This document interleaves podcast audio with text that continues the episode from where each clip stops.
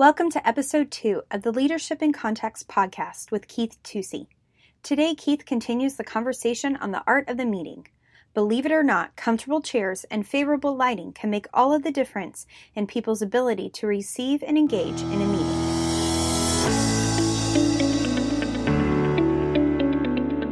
Welcome to Leadership in Context, a conversation on leadership in the context of the local church.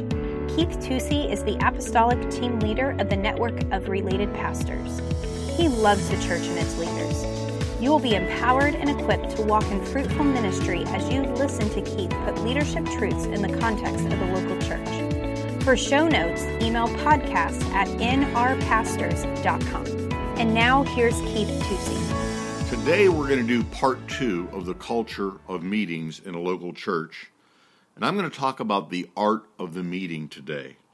I want to give you some really practical things, maybe that you could write down, especially if you have somebody that is helping you do the organizational part of the meeting. This could be something you pass on to them to help you.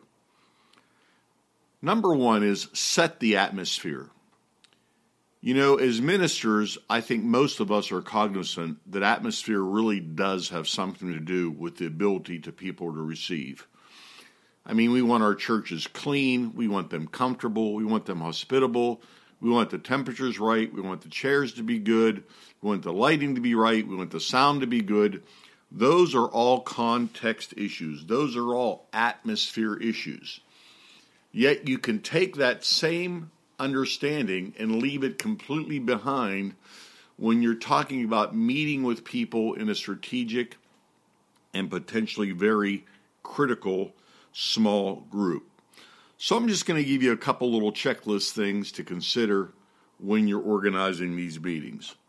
Number one, make it clean. Wherever you're meeting, let it be a nice, clean place. Uh, let it be a place where people can enjoy coming to. Number two, make it comfortable. Make it enjoyable.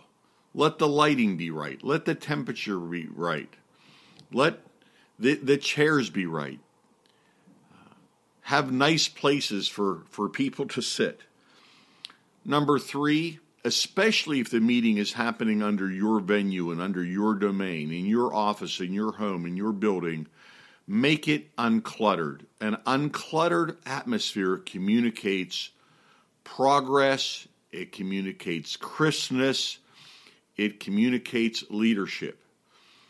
When you're sitting trying to talk to somebody whose face is sticking out among stacks and reams of papers, it's a little hard, I think, to take them serious that we're going to charge this hill and we're going to get something done. When we take the time to set the atmosphere, it tells people that they are important, that they've been invited to something important, and the topic we're going to discuss is very important. Now, obviously, there are different types of meetings, and they need to be accommodated differently, in my opinion. If you're having an executive type meeting, you got your finance committee sitting around and you're going to be going over reports or you've got your building committee and you're going to be looking at, you know, how to enlarge the sanctuary or how to pave the parking lot or whatever you're doing, you probably want to be sitting around a conference table. You probably want to have uh, pens and pads available. You want to have the reports all printed out ahead of time and and everything there in order for them to look at and go over because you're going to be really just doing some business and there's nothing wrong with that. It can still be comfortable and it can still be warm. If you're in a situation where you've really got to maybe address something or somebody, I found out that being in my office, being behind my desk, you know, kind of being in a, more in an official uh, posture, I think communicates something to somebody, and uh, I have often used that when addressing uh, people that may be not responding to leadership in a way or or maybe causing problems in the church even to have them in my office with me behind my desk with my bible open and them sitting looking with me and us addressing the issue from that standpoint However, most of the meetings that I conduct do not fit into either of those two categories. They're more relational, they're more vision driven, they're more uh, let's talk about, let's hear what the Lord is saying, and connecting with each other on that. And again, I did that in my office, but my office was designed for that. Maybe yours isn't, maybe you don't have that opportunity right now.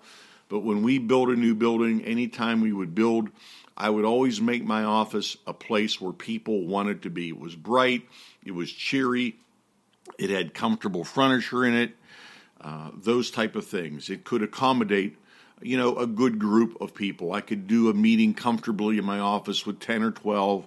I could force it maybe to 15. And I even went out and bought, you know, because I had a couple nice couches in there, but I even went out and bought some extra folding chairs, not the normal kind you'd have, you know, on for spare for overflow for Sunday, but I spent some extra money and had some nice padded folded chairs in the alcove of my office. So whoever was sitting there felt comfortable, they felt honored, and everybody knew that those chairs were to stay in the office and you were never to take those out unless you had permission. They were for meetings in my office and I wanted people to feel comfortable. I wanted them to to know that their time and their effort was being valued. Uh, I made sure to always have some type of refreshment.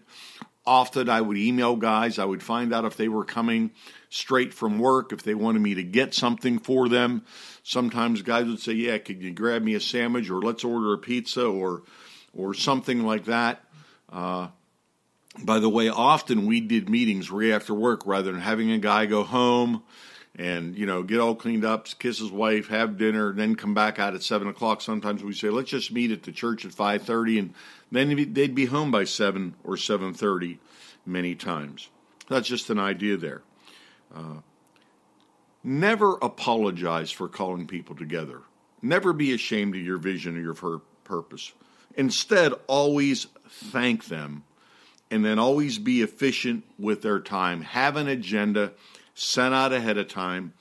Ask them to come prepared with their thoughts, come prepared in their prayer. Value what it is that you're trying to accomplish there. We always want to have relational meetings, but there's a way to do that. And one of the best ways to do it is for you not to do everything in the meeting. Have somebody share a report. You were talking to one of the guys and they told you about something great that happened at work or happened at the city council meeting. It may not really have a lot to do with your meeting, but taking a couple minutes and say, hey, you know, uh, Gary's going to share what happened last night or last week, and just to get them to engage. Make a list of questions ahead of time in your preparation that you want to ask. That's a lot more inviting than does anybody have anything they want to add or share. Even think of how you might direct those questions to certain personalities that would, uh, you know, maybe contribute something positive to that.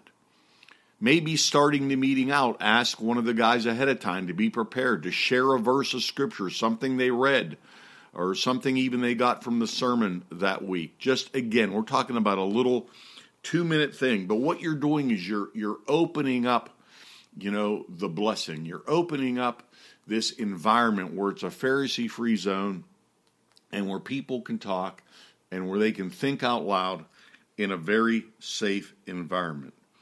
That it's a good place uh, to draw them out. We talk about drawing people out, but I'm telling you, these are some of the ways that you draw them out. You actually intentionally include them. As you're nearing the end of the meeting, make a clear summary. So, this is what we talked about. This is what we agreed about. This is what we're confused about. This is what we're clear about. Make a summary and have somebody on your team making notes. And as soon as possible, get that summary out, hopefully by the end of the next day. If it's an evening meeting, by the end of the next business day, saying, here's the three things we talked about here's what we decided to do, here's what we didn't decide to do, here's what John's going to do, here's what Bill's going to do, here's what Gary's going to do, here's what Paul's going to do, here's what Greg's going to do. In other words, these are the action items that go with that meeting as you just discussed it. That will enable them to focus and also tell them that you took the meeting serious and that you prepared seriously and you're you're setting them up for success going forward. One of the things I like to do when sending out the agenda is just letting them know who's going to be at the meeting. Now, often I would add ad hoc people to a meeting, meaning I would invite maybe somebody that normally they wouldn't be in that meeting, maybe for the whole meeting or maybe for 10 minutes of the meeting because they know we're going to discuss something about a sound system and we know nothing about sound systems, but they do. So we want to invite them in that meeting to give their pitch. It could be an outside vendor, it could be our our audio director in the church, it could be somebody who sells the equipment, whatever it may be. But I'm going to let them know look, this person is going to be in the meeting tonight. And we're expecting you, of course, to be there. These are things that will help you set the atmosphere of the meeting so that people will receive. I'll just tell you a funny story. Years ago, we met every Friday. I met with two executives every Friday for many, many years, and sometimes there'd be another person involved. And we'd meet at the local Ponderosa Steakhouse. I don't know if they had them in your area, but I think they're out of business completely now. But we would meet there because it was convenient and we could get in and out. And of course, you know, we got to know some of the people there. And we discovered after you sat there for about 30 or 40 minutes that it wasn't comfortable. And we found out that Ponderosa inserted a bar underneath the padding of their seats because they had a salad bar and they knew if people sat there, they would just keep eating more if they were too comfortable.